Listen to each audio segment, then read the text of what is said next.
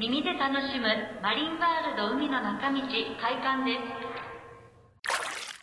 このポッドキャストは福岡県にある水族館マリンワールド海の中道からお届けしています。マリンワールドに関わるさまざまなゲストをお招きし、水族館で働く楽しさやかわいい海洋生物の生態について皆さんと一緒に学んでいきたいと思います。私、マリン調査員の中野と教えてマリン担当の宮園です。よろしくお願いします。宮園さん、夏が終わりました。はい、夏終わって秋ですね。はい、10月に入りまして、はい、マリンワールドさんもいろいろと動きがまた年末に向けてあると思うんですけども、はい、夏休みまず大変でしたよね。大変でしたね。毎年のことですけども、はい、はい、バタバタバタバタ、皆さん、はい、楽しんでいただけたかなと。ああ、よかったです。はい、はい、ご来館ももうかなり多くの方にお越しいただいてですね。はい、本当ですか。はい、よかったです。ちなみに、じゃあ秋のちょっと告知を最初にしていただきたいなと思うんですけど、まず、はい、10月15日に感謝祭を行います。感謝祭。はい、日頃の感謝の気持ちを込めて、はい、大水槽のキーパー開放や、はい、イルカショーのショーステージの開放、はい、そしてペンギンのお出迎えとお見送りなどあります。はいはい、大水槽のキーパー開放というのはどういう？普段お客様が入れないところを開けて大水槽を上から見ていただくようになります。それは皆さん見られるんですか？はい。すごい。ちょっと時間が決まっているんですが、はいはいはい、時間はまだ詳細はまだこれからということですけども、もう普段じゃ見れないエリアからも大水槽を見ていただけるということですね。そうです。すごい。ペンギンのお出迎えなんかよくSNS とかでも、はい、配信されてますけども、非常に近い距離でご覧いただけるので、はい、そうですよね。つつかれない。はい。15日、はい、つつかれる可能性もあるんですね。15日ですね。来週ですかね。はい、そうですね。はい。翌週になるかと思いますので、ぜひ皆さんお楽しみにしてください。はい、他にも。続いて、はい、10月25日に、はい、コビレゴンドウというクジラのユキちゃんがいるんですが、飼育しているんですが、はい、マリンワールドにの仲間入りして、はい、飼育して8000日を10月25日に迎えるので、はいはい、そのお祝いとしてまず10月21日、22日、はい、25日に、はい、ユキちゃんくじ、ユキちゃんくじ、はい、はい、情報が多いですね。はい、情報のゆきちゃんくじをしてくださった方に先着でオリジナルの缶バッジを、おー、ゆきちゃんのバッジですね。はい、プレゼントします。日付が21と22と25日、5日も、はい、3日間あります。3日間、はい、もうなくなり次第終了なので。なるほど。どれぐらいの量を作られるんですか？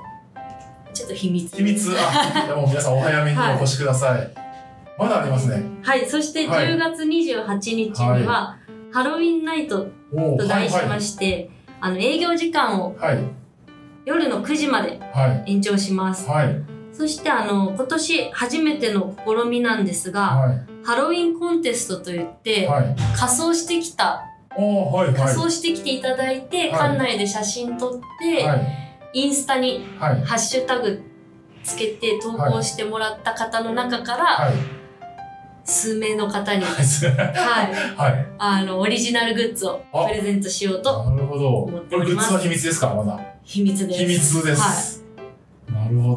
これなんかいろいろ催しがまたありますね。はい、あと日中、はい、オーガマンが来ます。え、知ってますか？オーガマン誰ですか？オーガマンです。存じ上げないですけど、オーガマン、はい、はい、KBC さんの系列で、はいはい、今放送しているかちょっとわかんないんですけど、ヒーロー的な、はい、ヒーロー戦隊が来てくださいます。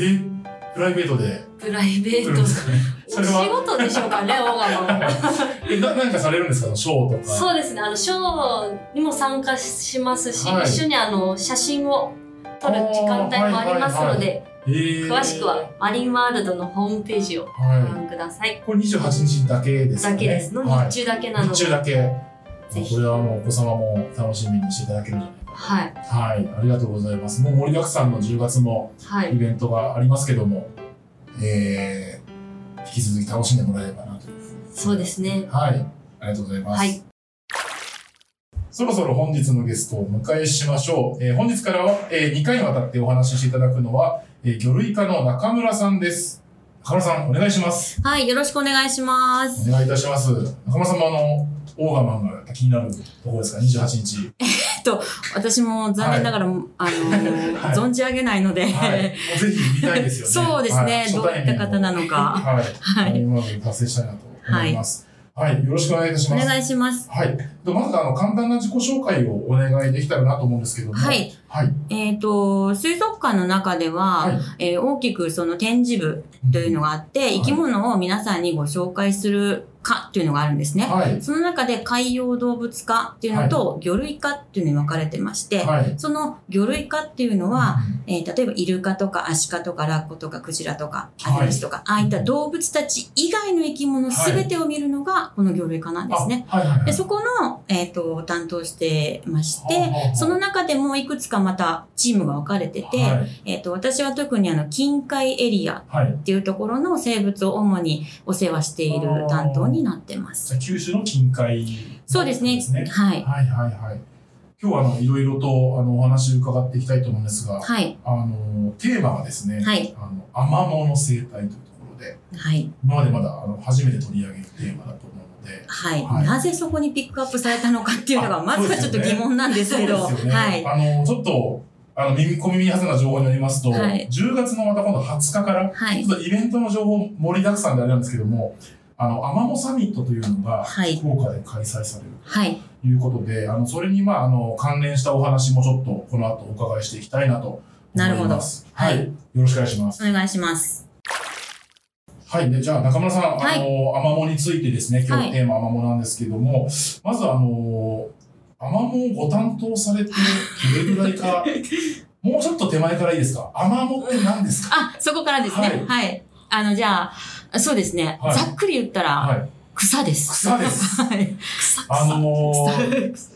僕もちょっと存じ上げなくてですね、はい、オーガマンぐらい存じ上げないですけど。じゃあ、例えばですね、はいはい、海に遊びに行った時に、はい、海岸とか歩いてるじゃないですか。はい、その時に茶色い細長い、なんかチリッとしたような草だったり、はい、緑の、なんかどっかから飛んできたみたいな草みたいなの流れ着いてたり、はい、ちょっと固まってたりするの見かけたことありますか？はい、なんかありますあります。ゴミみたいなのに、ちょっと、はい、はい。あれです。あ、今茶色いものと緑のもの、僕別物のものとして認識したんですけど、全部同じなんですか？例えば、はい、陸上にある木、はい、夏は緑の葉っぱですよね、はいはいはい、秋とか冬になったら茶色くなりますよね、はいはい、それと一緒で枯れてるのが茶色なんですよ。あ、枯れると茶色になるんですね。あ、そうです。草が海藻的な話なんですか？そこなんですけど、はい、もう草なんですよ。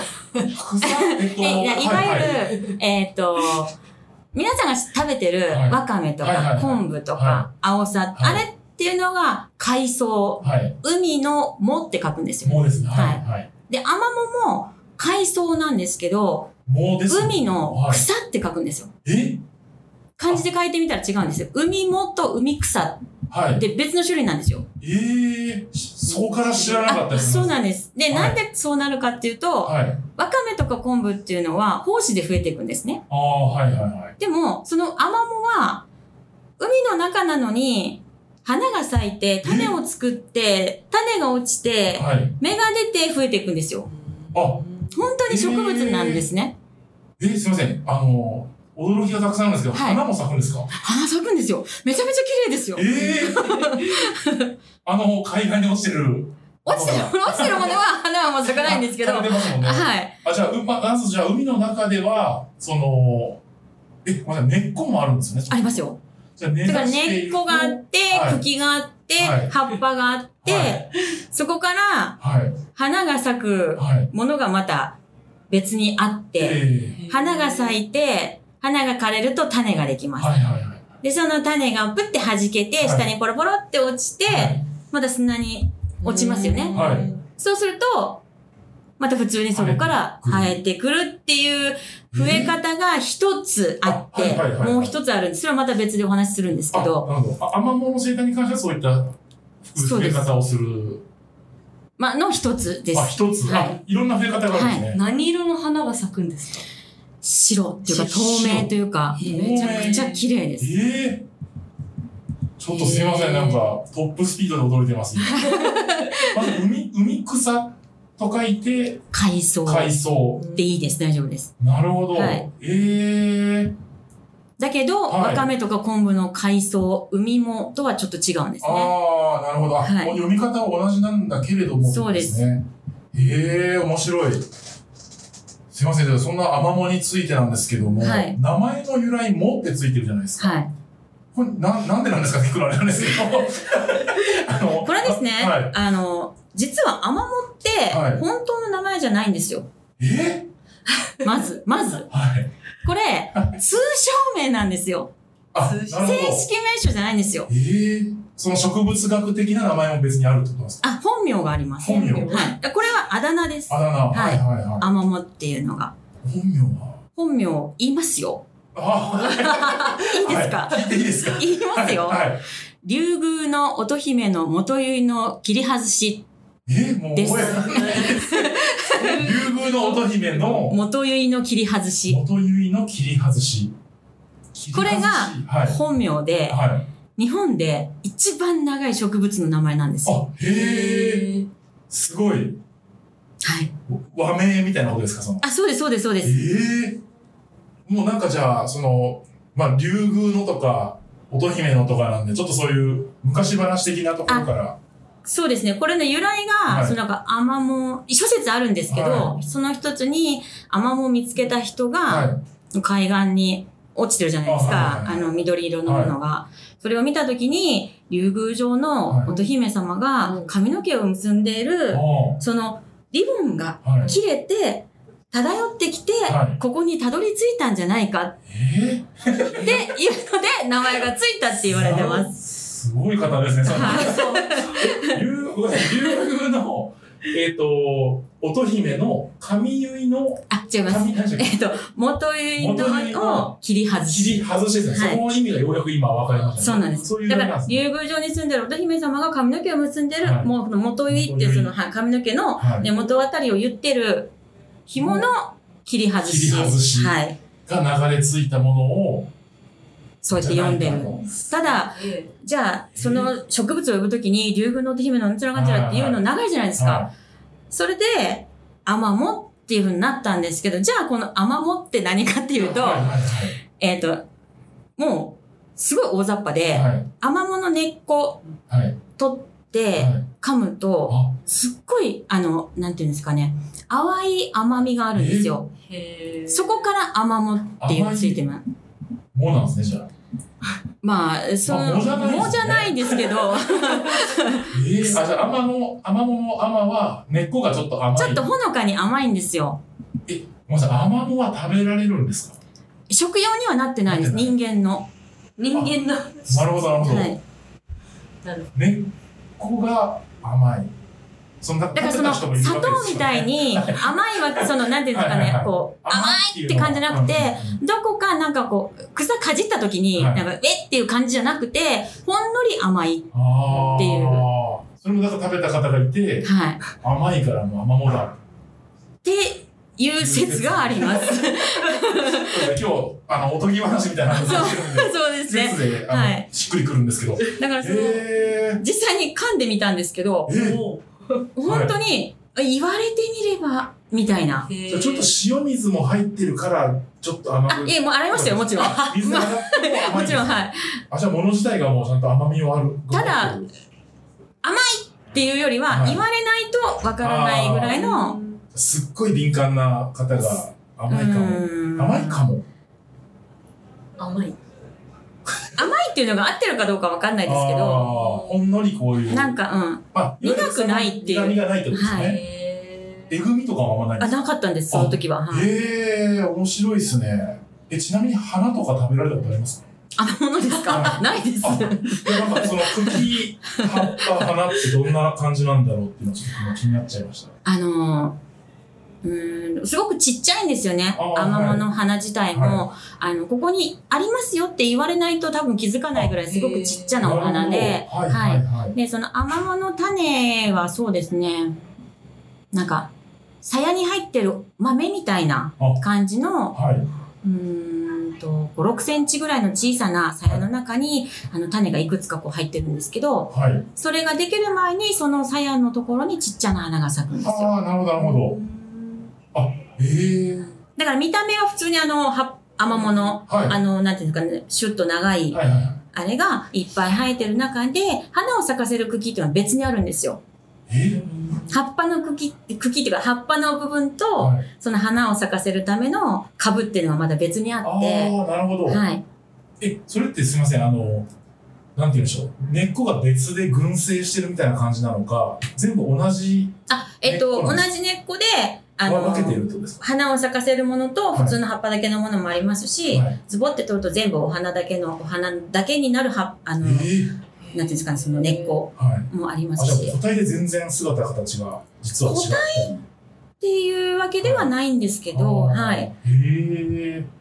じゃあとにかく茎をたくさん出して、そうですね。はい、葉っぱ用の茎もあれば、お花用のそうですね。株と言われるものもあると。はい、それもなんか増えていく時のちょっと違いで、その、はい、さっき種出しますって言ったんですけど、はい、土の中で、はい、根っこでもうどんどんこう。はい、なんていうんですかね、分裂じゃないですけど、はい、伸ばしてってこっちでピョって出て、また別のところ伸ばしてってこっちでピョって出てっていうふうな。そうです。竹とかそういう、はい、そうですそうです、はい。その方法もあるんですよ。方法もあるだから、はい、その種だけではなく、はい、ランナーって言って、はい、そのランナーを伸ばしてって増えていく場合もあるので、ああ、なるほど、はい、だからその仕方が違うんですね。こっちでそのお花が咲くものがあって、それをずるずるって取っていくと、はい、葉っぱの方に繋がってたりとかもありますので、単体っていうわけではないんですね。なるほど。不思議。不思議です。とにかく全部不思議ですね、今のところ。はい。ちなみにその別名、海のゆりかごって言われるみたいなんですけど、はい、これはどういう、あれなんでしょう？これは、アマモのその、生態というか、アマモを利用している他の生き物たちから見ての目線なんですね。はいはいはい、はい。で、アマモって、例えばその、砂地に入る生き物なので、はい、砂地って岩とかも何にもないから、はいはいはい、ただ海の中で、下が砂地で、はい、もうただ海の水がこう押し寄せて返すだけっていう場所ですよね。はいはいはい、そこにアマモが入ることによって、林だったり森みたいな、はい、役割をしてくれるんですよ。隠れ家だったりとか。だから、その砂地で生活する生き物たちが、はい、そこに隠れたり、餌を求めにやってきたり、あとはそこにわざわざ卵を産みに来る生き物もいるんですよ。で、そこで卵を産んで、子供の時だけアマモ場の中で生活して、はい、少し体が大きくなったらアマモ場を出て外洋に出ていくっていう生き物もいますので、その別にアマモが生き物を育ててるわけじゃなくて、そこにいることで生き物がそれを利用して育っていくっていう場所。環境として利用していく。アマモ場っていうんですね。アマモ場って言います。魚目線で見ると。アマモが1本生えてたらアマモなんですけど、はいはい、そこがたくさん生えているとアマモ場っていうか、モ場って呼ばれるんですね。はい。だから木じゃなくて林、はい、森ってなっていくのと同じような感じで、アマモ一本だとアマモなんですけど、それが群生していればアマモ場って呼びます。それをお魚たちが利用して。そうですね。なるほど。はい、さっき砂地にって生息されてるっていうことだったんですけど、結構じゃあ浅いエリアにあるんでしょうか？水深でいうと。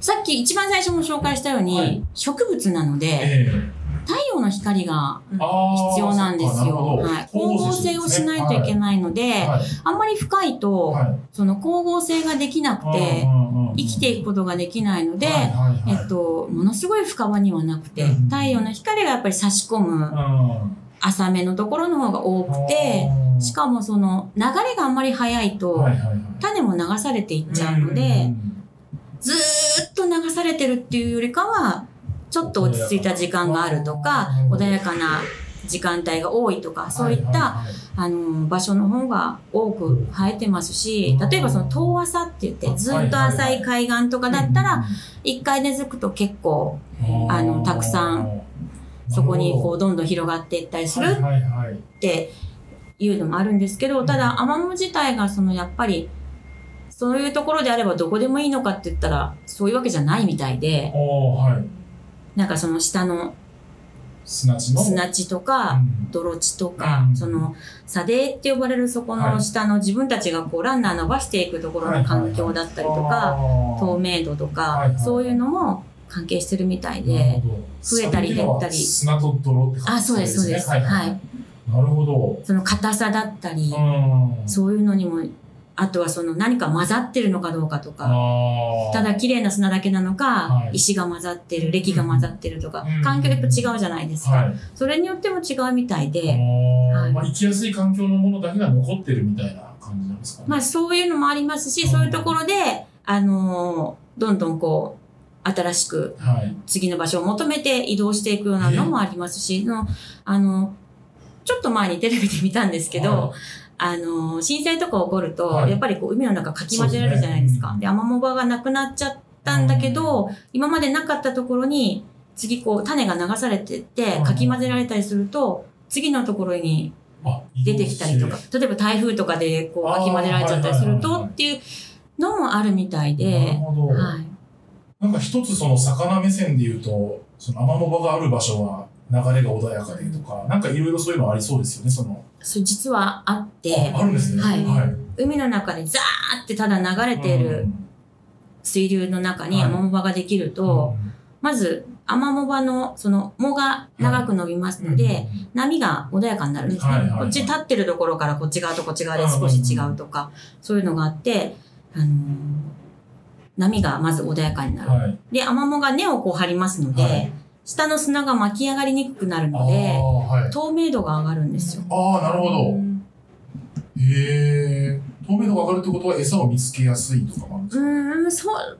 水のですか。そのだから見た目、例えばここは5メートルしか見えないのに、山間があるところは10メートル先まで見えるとか、そういう。なるほどですね。はい。だからもう塵が舞ってないような状態。はいはい、なんか陸地に置き換えても分かりやすいですね。そうですね。埃っぽい感じのところよりも、はい、ちょっと山の上で空気が澄んでるっていうような感じのイメージになったりだとか、アマモ自体が、はい、呼吸をするんですよ。二酸化炭素を吸って酸素を放出するので、はいはいはい、なので、同じですね、そうですね、はいはい、陸上の植物とか木とかと一緒なので、はい、その辺の環境もすごくちょっと良くなるって言われてます。水質の改善みたいなところもある。まあ、どれぐらいやってるかがわからないんですけど、はい。多少あるんじゃないかっていう。ある程度、はい。ちなみに九州だとどのあたりに生息してるんでしょうか？あ、もう九州と言わず日本全国どこにでもいるんですよ。どこにでも。はい。へえ。特にここがとかは別にないんですよね。あ、有名なところはいくつか。あるんですね。はい。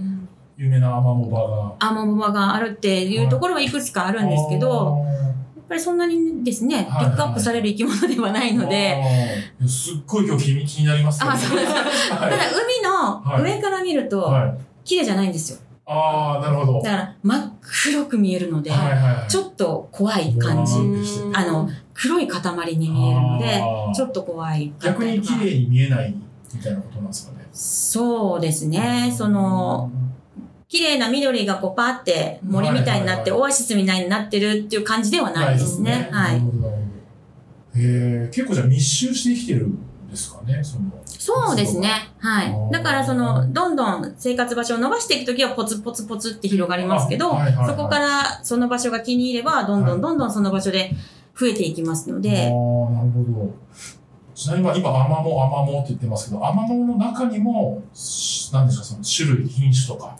いくつかはあります。はい。ただ、はい、今やっぱり研究もされてる状態で、これだっていうのではなくて、はい、なんかこう、アマモにちょっと近いような生き物だったり、はい、今まではこう、アマモっていう分類されてたけど、はい、そこの中で、やっぱりちょっと種を分けましょうかって言ってるようなこととか、はいはいはい、そういう感じで何種類かはあるんですけど、はい。まあ、研究対象になっているような植物であるという。ちゃんとしたことがはっきりこれだっていうのが分かってないので、なるほど。これでも研究されてるってことはその有用であるというか、まあ、大事な生き物ではあるっていうことなんですね、海に。最近ですね、見直されてきたのは、そうなんですよ。なんかきっかけがあったんですか、それ。はい、知られ始めたっていうのと、はいはいはい、社会全体が環境問題にちょっと興味を示したりだとか、その SDGs とか出てきたじゃないですか、最近、はいはいはい、そういうのでじゃあ活用していけるんじゃないかっていうところから、はいはいはい、私たちもちょっとびっくりしてて、アモモアモモアモモって最近出てきたから、あれっていうのではあるんですよ。はい、へー、そういえば活用できるんじゃないか、まあ、環境問題に対して。あ、そうですそうです。だからさっきも言ったように、その二酸化炭素を吸って、はい、酸素を放出してるって言ったじゃないですか、はいはい、あ、そうですね、はい、それは海の中の二酸化炭素ももちろんそうなんですけど、はい、海って潮が引いたり満ちたりしますよね、はい、引いた時にアモモ自体がちょっと陸上に出た時に、はい、空気中の二酸化炭素を吸って酸素に変えて放出したりするんですよ。だからそうすると海の中ってすごいやっぱりそういう何ですかね、窒素とかリンとかいっぱいやっぱあるので、はい、それをどんどんどんどん酸素に変えていくことで地球温暖化にも一役買ってるんじゃないかって言われてて、これがすごいのが、はい、100メートルの四方にだいたい200本ぐらいのアモモが生えてるとするじゃないですか、はいはい、それがみんなが一斉に光合成をして酸素を作ったら、はい、1日250人分の、はい、呼吸量の酸素を作り変えてくれるんですよ。二酸化炭素と酸素を。それぐらいのお仕事ができる生き物なんですよね。はい。しかもその塩水でというか生きられる、ね。あ、そうですそうですそうです。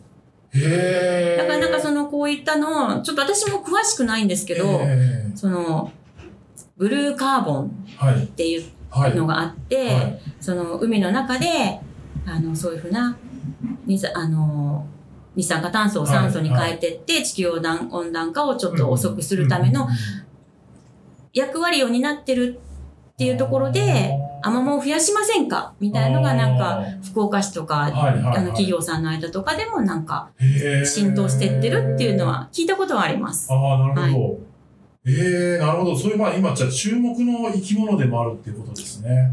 密かに。密かに。これはちょっと早めに目をつけておくといいんじゃないかっていう植物ですね。そうですね。だから木とか森とか林を大切にしましょう、はい、育てましょうっていうのはやっぱりもう皆さんよく分かってるじゃないですか。はい、それは陸上の方でやっぱり、はい、全部買ったりしないで増やしましょうよっていうところが今度海の中にやってきたみたいな感じですね。ああ、いや全然知らなかったですね。ね、海岸で落ちてるあれですっていう話。そう、紐みたいなゴミみたいなゴミみたいなっていうところからすごい地球のために大切な、実はすごい子なんですよ。はい。すごいですね。これなんか研究ね、今いろいろ進んでいくとまた面白いことが起きるんじゃないかなと思うんですけど、じゃあそういったお話が元になってというか。はい。アマモサミットがだと思うんですけど、はい、ちょっとなんかアマモサミットのこともはい、少し伺いたいなと思うんですけど、そうですね、概要で言うとあれですかね、その日付というか10月の20日、はい、金曜日から3日間、はい、20、21、22と、会場は博多港、はい国際ターミナルで、実施されると。はい、これも確かにこれを今お話聞いてからこの今チラシが手元にあるんですけども見ると海の自然再生保全を目指した全国会議というのがすごく理解できますね。そうですね。まあただ書いてあるとなんかこう小難しくてとっつきにくい感じがするんですけど、はい、はい、なるほど。これが福岡県で開催されるということで、入場は無料であると。はい、そうですね。いろんな3日間催しがトークセッションがあったり。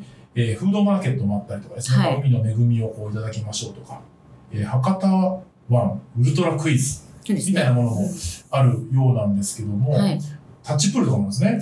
そうですね。これタッチプールは別の企業さんが、はい、行うんですけど、マリンワールドとしては、はい、一応会場の方にアマモ水槽を設置して、はい、皆さんにそのアマモってやっぱりその海の中に生えてるので、はい、どうしても見えにくいんですね。そうですね。だから横からアマモ自体を見てもらうということで、はい、水槽にアマモを入れて、うん、展示をこの期間会場の方でします。はい、という催しが20日から3日間ですね。今日はすごいイベントの告示だらけであれなんですけど、アマモサミットというものが、やられると。で、マリンワールドさんの中にもチラシを設置されたりとか、はい、何か関連した展示というのもあるんですよね。はい、水族館の中に大きなアマモ水槽がありますので、はい、そこのアマモ水槽と、はい、その周りにある小さな8個の水槽でアマモで実際に生活している生き物だけをピックアップした、はい、アマモ展っていうその会場を作って、はい、実際にアマモ場の雰囲気を作ってお客様にも楽しんでもらうための空間をちょっと作ろうかなと思ってます。アマモ場を見ていただいて、はい、いろんな生き物はこうやって生活してるんだみたいなのを見ていただきながら、アマモサミットの方にも足を運んでいただけたらなと。はい、そうですかね。そうですね。あとなんかチラシの右上がすごく気になってこの黄色いとこですよね。はい。はい、寿司2貫引き換えって書いてあるんで、なんかお寿司食べられるようなので。これは水族館ではなくて、はい、このチラシを持って会場に行くと、はい、お寿司2貫その日先着500名様にお寿司2貫プレゼントしてもらえるようです。はい、なるほど、はい。これちょっとお得なあれですので、ぜひ皆さん行ってみていただけたらと思います。そろそろお別れの時間がやってきたようです。今日お話ししていただいたのは、魚類課の中村さんでした。次回も中村さんをお招きしてお話を伺いしていきたいと思います。前半戦ありがとうございました。ありがとうございました。それではまた次回もお楽しみに。教えてマリンワールドでした。ま